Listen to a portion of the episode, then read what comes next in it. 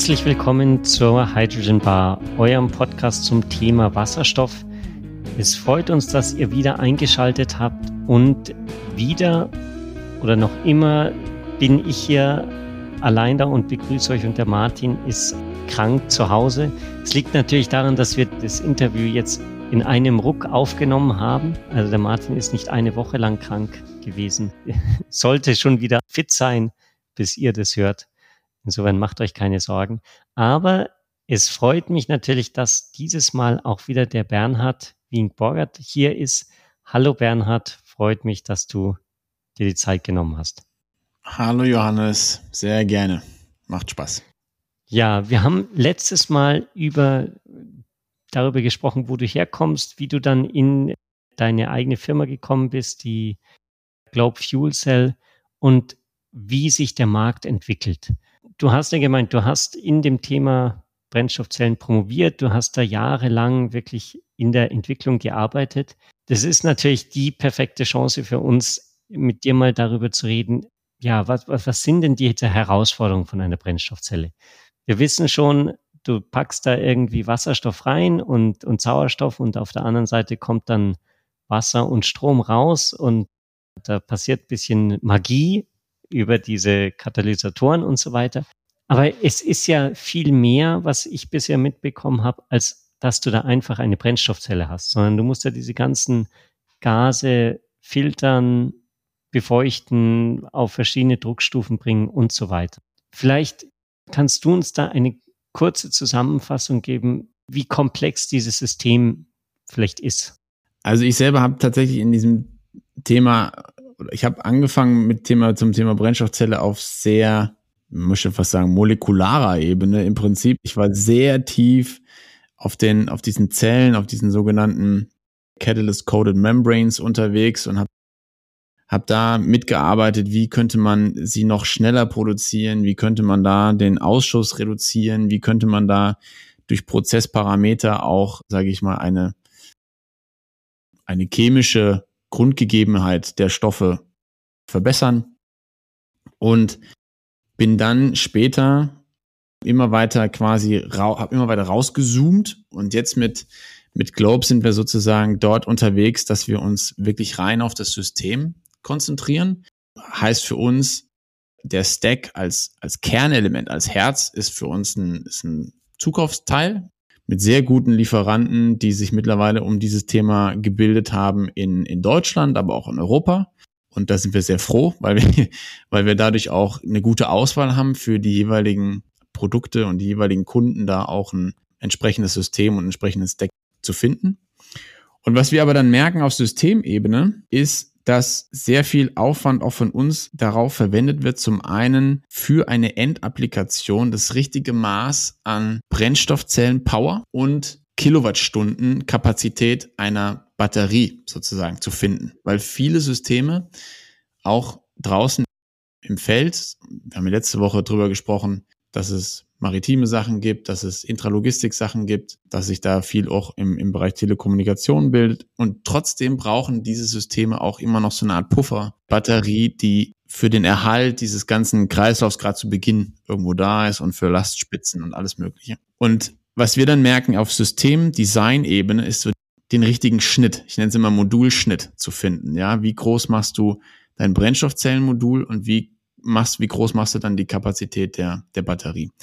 Und da stecken wir sehr viel Aufwand rein. Da steckt man, glaube ich, auch in Summe sehr viel Aufwand rein. Da gibt es verschiedene Ansätze. Jeder Brennstoffzellen-Systemlieferant hat da bestimmt auch eine andere Kilowattzahl, die er dann für sein Brennstoffzellenmodul dann eben ansetzt. Ja, und wir sind da im Kleinen unterwegs und auch im, im Großen unterwegs. Und wenn man dann das System weiter durchgeht, dann fällt uns auch immer wieder das Thema dieser einzelnen Loops sozusagen auf. Also auf der einen Seite hast du ja den, den Luftkreislauf mit einem, wie du auch gesagt hast, Befeuchter drin, aber da kommt davor noch ein, ein Luftkompressor. Und gerade dieser Luftkompressor, der ist in diesen kleinen Einheiten, in diesen kleinen Powerklassen, da muss man viel Aufwand tätigen, um da einen richtig guten zu finden. Vielleicht auch teilweise manchmal mit, mit einer Eigen- und Mitentwicklung. Und wenn man dann in die ganz großen Powerklassen geht, dann wird's ist auch schwierig, einen Kompressor zu finden, der diese Mengen an Luft zu einem bestimmten Druckniveau auch führen kann und auch äh, kompressieren kann. Und was wir dann wirklich interessanterweise dann auch feststellen, dass in den Bereichen des Luftkompressors und auch der Luftführung, dass man da noch viel Spielraum hat, um den Gesamteffizienzgrad des Systems dann auch noch wirklich nach oben zu treiben. Ja, also um die Verlustleistung runterzufahren im Kompressor oder um mehr Luft reinzubewegen, um einfach die chemische Reaktion anzukurbeln. Und das ist so etwas, wo man mit dem, mit dem Effizienzgrad Wirkungsgrad noch gut spielen kann. Jetzt, wenn wir nochmal auf das erste Thema zurückkommen, du meinst das Verhältnis zwischen Brennstoffzelle und der Batterie. Schaut man dann, dass so eine Brennstoffzelle einfach durchgehend läuft mit relativ wenig Dynamik? Also ich habe gehört, bei der PEM-Brennstoffzelle kann man ja eigentlich auch nach oben und unten relativ frei hin und her fahren, ohne dass es die, die Brennstoffzelle wirklich tangiert. Und das hieße ja eigentlich, könnte man dann die Batterie viel, viel kleiner gestalten. Oder ist da trotzdem irgendwie das Ziel, das möglichst ja, gleichmäßig laufen zu lassen, einfach um, um vielleicht eine längere Lebensdauer hinzubekommen?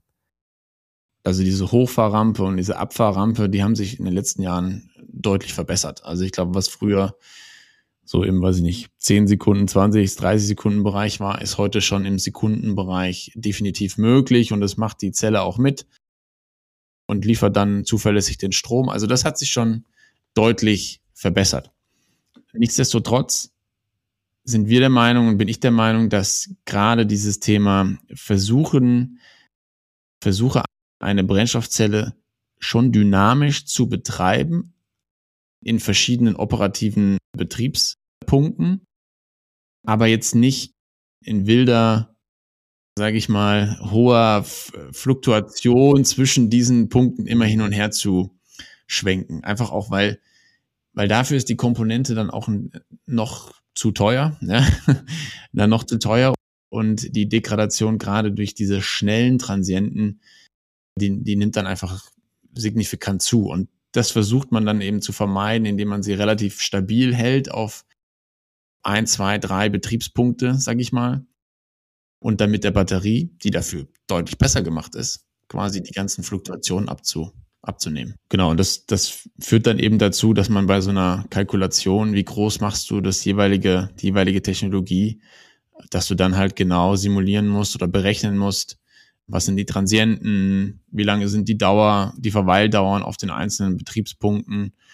Und daraus ergibt sich dann so eine, so eine Performance-Anforderung und eben auch eine Kapazitätsanforderung. Gut, und jetzt auf der anderen Seite hast du vorher gesagt, man hat diesen ganzen Luftcircle, man hat dann natürlich, glaube ich, noch den Wasserstoffzyklus und dann den, den ja, Abgaszyklus. Ab, Abgas klingt jetzt ein bisschen negativ, aber quasi das, was halt hinten rauskommt. Gibt es da dann gewisse, gewisse Sachen, auf die man aufpassen muss? Oder die, kann man da zum Beispiel die, das, was rauskommt, auch nutzen? Ich habe gehört, die, ein, ein Problem sind auch die Abwärme, weil man, weil das halt so niedertemperaturmäßig rauskommt und dann, dann tut man sich schwer, da wirkliche äh, oder muss halt riesige Lufttauscher installieren. Stimmt es oder ist es auch ein, ein Problem der Vergangenheit inzwischen? Also ich, ich rede jetzt mal, ich kann jetzt mal erstmal nur über den, den Bereich sprechen, wo wir aktiv sind. Das ist also in diesem Intralogistikbereich. Da ist das Thema, was machen wir mit der Abwärme? Wohin geht sie? Ähm, können wir da vielleicht noch einen Zusatznutzen drüber gestalten? Das ist tatsächlich nicht so einfach, spielt auch in dieses ganze Thema, was wird bei Elektromobilität grundsätzlich wichtig, weil im Prinzip ist ja Brennstoffzelle auch nur ein, ein Teil der Elektromobilität letztendlich. Und was, was da einfach wichtig ist, was wir auch merken, ist, wie, wie kühlt man zum einen seine, seine, seine Bauteile, den Stack oder auch den Kompressor oder wie auch immer, gerade wenn man nicht viel Platz zur Verfügung hat. Also da ähneln wir uns dann schon einer, eines einem Automotive-Gedanken, die da wirklich über ganz verschiedenste Möglichkeiten dieses, dieses Thema Kühling und Cooling angehen. Da sind wir ähnlich unterwegs und wie, was wir machen, ist, wir, wir nehmen den Abgasstrom, wir kondensieren das Wasser raus, damit in so großen Industriehallen nicht der ganze, der ganze Boden ist mit, mit Wasser, ja, belegt ist, ich mal. Und dann geht aber der Abgasstrom quasi direkt nach draußen. Ja, und das ist ja im Prinzip warme Luft, die verloren ist. Auch das ist richtig. Aber für den Fahrer von so einem Stapler zum Beispiel noch insofern genutzt wird, als dass sein, der hat so eine, so eine Popo-Heizung dadurch okay. wenigstens noch. Man spart sich die Heizung für die Halle dann. ja, und das auch, ja. genau, aber jetzt so große, so, weißt du, so große BHKW Ansätze, ich glaube, das, das lohnt sich dann wirklich bei den ganz großen Systemen, ja wo du dann auch über sowas nachdenken kannst. Wenn man weiß, wo du hin, wohin du mit der Wärme auch gehen kannst. Ne, das muss ja auch immer bedacht werden. Mhm. Ja, ist das wirklich sein Problem? Du hast gemeint, da, da kann die Halle dann ein bisschen feucht werden, wenn da die Stapler rumfahren. Ist das so ein Problem? Ich habe da gehört, das ist so ein Mythos, dass die Leute sagen, ja, dann gibt es die vereisten Straßen im Winter, wenn da Wasserstofffahrzeuge durch die Gegend fahren dass das eigentlich gar nicht der Fall ist, weil der, die, die, die Menge an Wasser, die da rauskommt, ja doch relativ gering ist. Aber da würdest du sagen, wenn, wenn du da die Halle mit Gabelstaplern rumfahren hast und, und die wird, ist voll mit den Staplern, dann gibt es da schon so ein Risiko.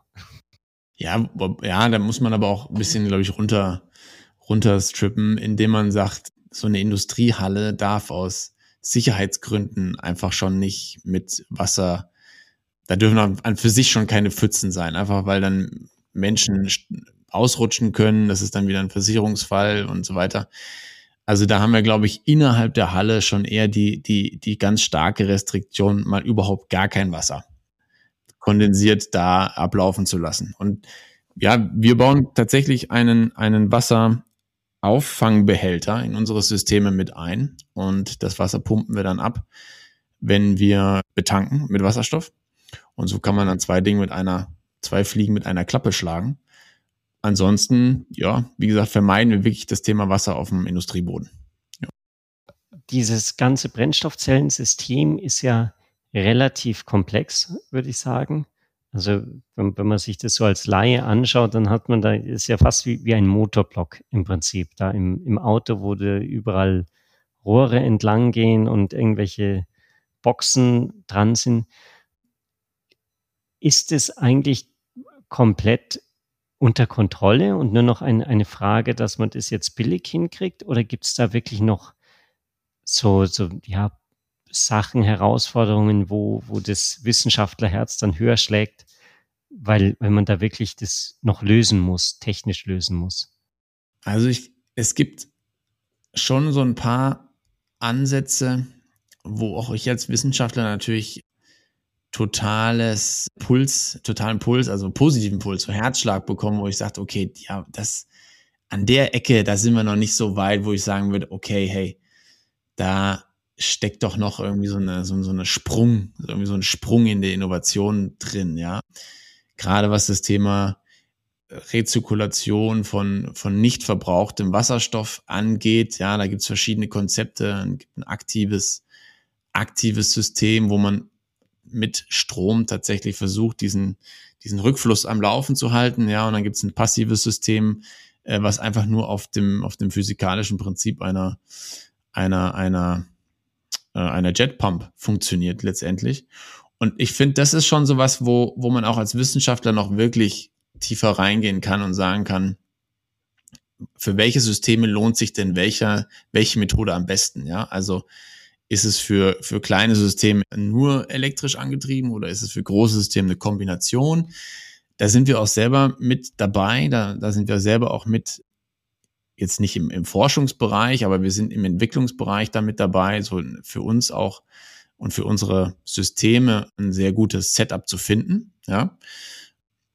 Grundsätzlich von der Sicherheit her äh, hängt es auch sehr stark mit dem, mit dem Thema Software zusammen.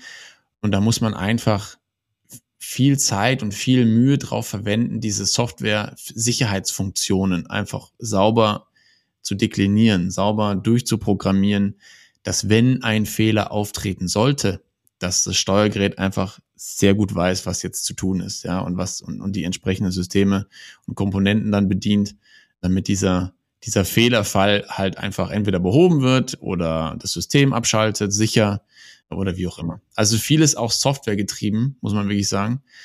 Und deswegen muss man eigentlich in beide, in beide Bereiche irgendwo Aufwand reinstecken. Also hardware-seitig als auch dann software-seitig. Wenn wir jetzt nochmal bei, bei der Hardware bleiben,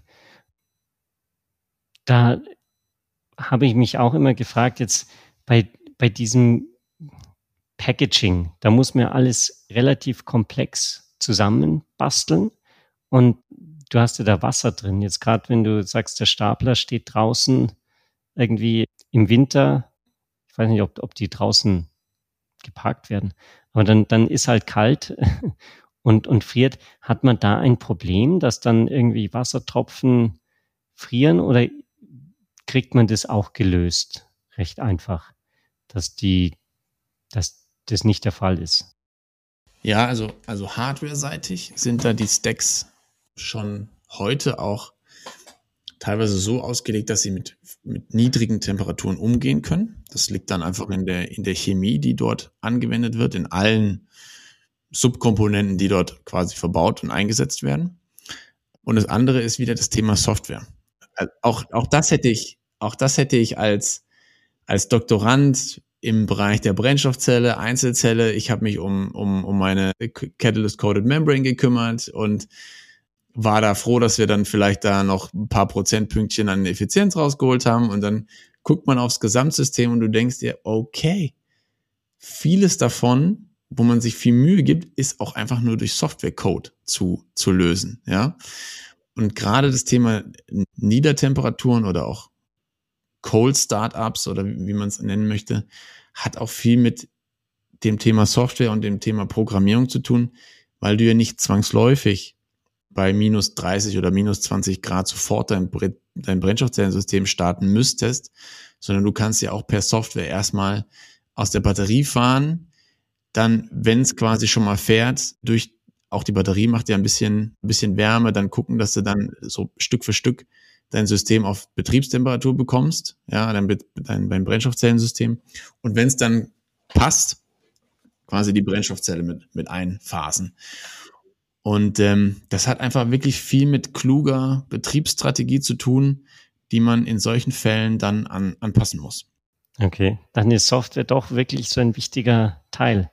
Das denkt man sich ja am Anfang wirklich gar nicht. Also auf Systemebene, auf Systemebene, wenn man wirklich auch, gerade wenn man so das Zusammenspiel Batterie, Brennstoffzelle hat, ist das Thema Software. Wann geht es eine, wann geht es andere?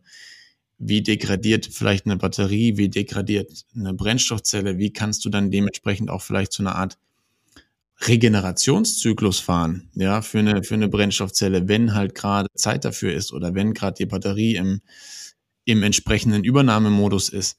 Und das sind so Themen, wo man ganz klar die jeweilige Technologie immer weiterentwickeln muss. Aber das Thema Software macht es dann total interessant, wie du die Sachen kombinierst, ja, und wie du dann die, die interessanten und auch die vielleicht auch tatsächlich so unique selling points, wie du die dann rauskitzelst aus deinem System, indem du vielleicht noch eine ganz tolle Idee hast, zwecks, zwecks Operating äh, Strategy, also Betriebsstrategie, sag ich mal. Ja, okay. Das heißt, ihr würdet auch sagen, oder ich lege dir jetzt mal die Worte in den Mund, dann kannst du es bestätigen, dass quasi ein, ein USP von euch bei Globe Fuel Cells ist, dass ihr diese Betriebsstrategie gut oder sehr gut unter Kontrolle habt. Und dass quasi die, diese ganzen Brennstoffzellen-Sachen, das ist, kann man im Prinzip alles dazu kaufen. Du siehst mich nicken, du siehst mich nicken. äh, wir, wir setzen sehr viel darauf. Bestätige es. wir setzen viel darauf. Wir haben auch die entsprechenden Menschen bei uns in der Firma sammeln können, die sich damit A auskennen, B auch Lust haben, vielleicht auch immer einen neuen Ansatz zu verfolgen, ja, man auch mal vielleicht was Neues auszuprobieren, wie man beide Technologien äh, kombinieren kann und wo die Grenze von dem einen ist und dann das andere anfängt und so weiter. Das heißt, wir geben sehr viel auch auf das Thema Software. Deswegen würde ich von uns auch behaupten, wir sind mehr so eine Art Green Tech Startup, eben als Kombi aus, aus Hardware und, und Software. Und ja, ich, wie gesagt, ich war am Anfang sehr überrascht auch davon und es macht aber auch Spaß, sich solche, solche Sachen auszudenken. Und bei großen Systemen, jetzt nur als, als letztes Beispiel, hatten wir mal ein, einen Case, wo wir überlegen mussten, ein großes System besteht nicht aus einem Stack, sondern besteht aus multiplen Stacks, also aus, keine Ahnung, zehn. Ja, lass es zehn sein. Und wie geht man jetzt mit zehn Stacks um in einem System, was am Schluss ja variable Leistungen liefern muss? Weil die Applikation am Ende mal mehr Power braucht, mal weniger Power braucht. Wie steuerst du dann deine Einzelstacks an? Da haben wir verschiedene Ideen entwickelt, wie man, wie man da auch dann hinsichtlich der Degradation intelligent die einzelnen Stacks ansteuern kann. Also zum Beispiel auch verschiedene Stacks dann in so eine Art Rekuperations, in so eine Art Recovery-Modus zu schicken.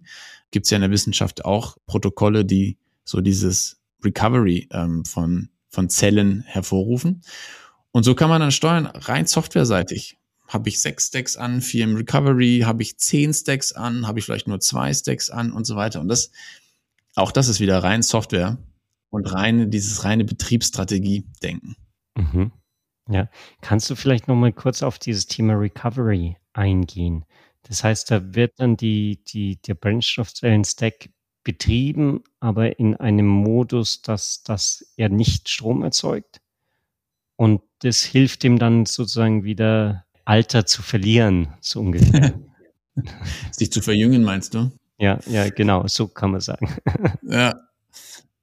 Ja, also er, er, eine gewisse Menge an Strom produziert er auch währenddessen. Also so ganz, man kann so eine, so eine Brennstoffzelle, wie wir sie einsetzen, nicht umschalten, quasi, dass sie Strom ver verbraucht oder so. Das wäre das ganz krasse.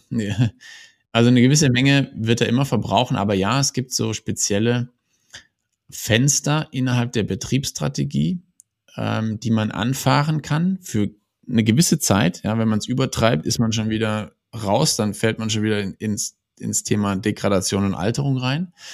Da gibt's aber tolle Protokolle, auch aus den USA und auch aus Europa. Und die fährt man an für einen gewissen, für einen gewissen Zeitraum. Und die durch Paper quasi belegt, ist danach die Zellspannung einer Zelle höher als nach einem längeren Gebrauch vor, der, vor diesem Recovery-Prozess. Und, ähm, ja, und wenn man das eben auf, auf einem Gesamtstack überträgt, kann man dadurch zum, zumindest mal die, die, die Anfangsleistung des Stacks, die über die Zeit ein bisschen abgenommen hat, einfach aufgrund chemischer Prozesse, die kann man dann wieder zurücksetzen, nicht zu 100 Prozent. Man kann sie wieder zurücksetzen, aber auf ein etwas höheres Level. Weiß man, wieso das der Fall ist? Oder ist es so, ein, so eine Zufallsentdeckung? Und jetzt kann man nachweisen, dass es der Fall ist, aber man weiß noch nicht so genau warum. Oh, da, da müsste ich meine alten Kollegen aus der Chemieabteilung nochmal ranziehen. Das ist auf jeden Fall ein interessantes Thema, aber da, da steigst du wirklich tief in die, in die Chemie ab.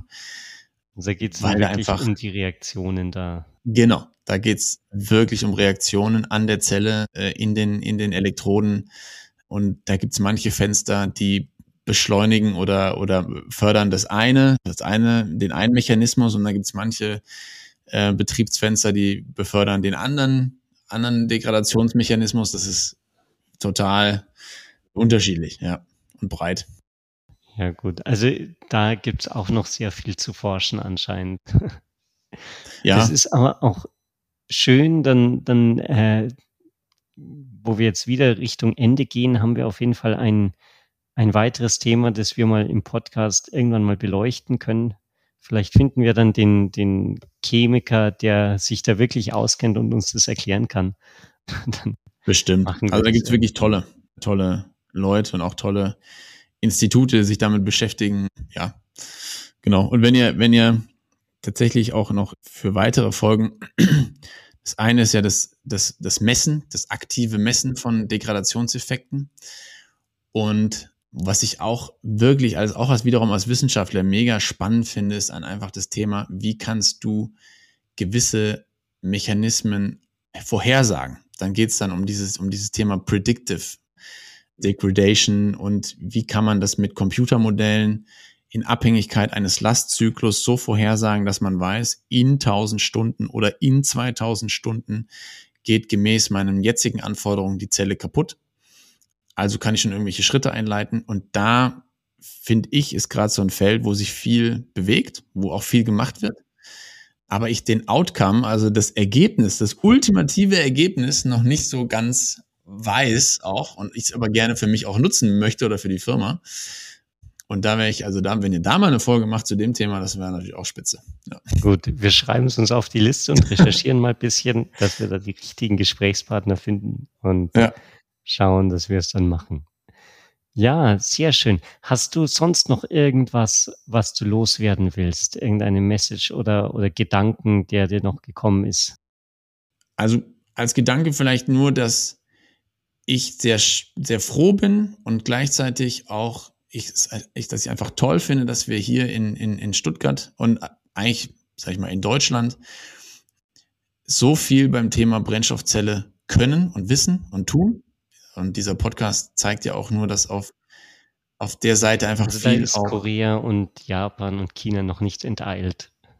So ist es, so ist es. Und was wir jetzt letztens gehört haben als, als letztes Bild, sag ich mal, ist, dass eine, eine Firma aus Japan auf uns zu, aus Japan auf uns zukam und sagte, wenn Sie momentan als große Firma, die schon im japanischen Markt äh, etabliert sind, wenn Sie aber momentan die dynamischsten Themen und Märkte für sich bestimmen müssen, dann gucken Sie eigentlich nur nach Europa. Und das finde ich als Wissenschaftler super, als Unternehmer super, als Mensch, als Bernhard super, weil ich glaube, dass diese Technologie jetzt in Europa eine tolle Möglichkeit hat zu wachsen. Und, und das finde ich großartig. Ja, da schließe ich mich an. Ich drücke auf jeden Fall die Daumen, dass, dass ihr da ordentlich mitwachst. Äh, ja, danke schön. Wachstum von dem Markt und, und da Erfolg habt. Ähm, vielen, vielen Dank für deine Zeit, für die ganzen Einblicke, die du uns gegeben hast. Sehr, sehr gerne. Ich wirklich wahnsinnig gefreut, dass, dass du dir da die Zeit genommen hast. Ja, ich wünsche dir alles Gute und will unseren Zuhörern sagen, wenn ihr Fragen habt, auch wenn ihr Fragen an den Bernhard habt, meldet euch gerne bei uns. Ihr kennt es ja schon, kontakt.hydrogenbar.de oder www.hydrogenbar.de und da über die Webseite tretet mit uns in Kontakt. Und wir ja, freuen uns dann, dass wir uns nächste Woche wieder hören mit einem neuen Thema, neuer Gast. Dann bestimmt auch Martin wieder dabei. Dann äh, hat er sich erholt. Da bin ich fest davon überzeugt. Und ja, vielen Dank dir nochmal, Bernhard. Und danke euch auch. Allen. Ja, hat Spaß gemacht. Vielen Dank. Ciao. Tschüss.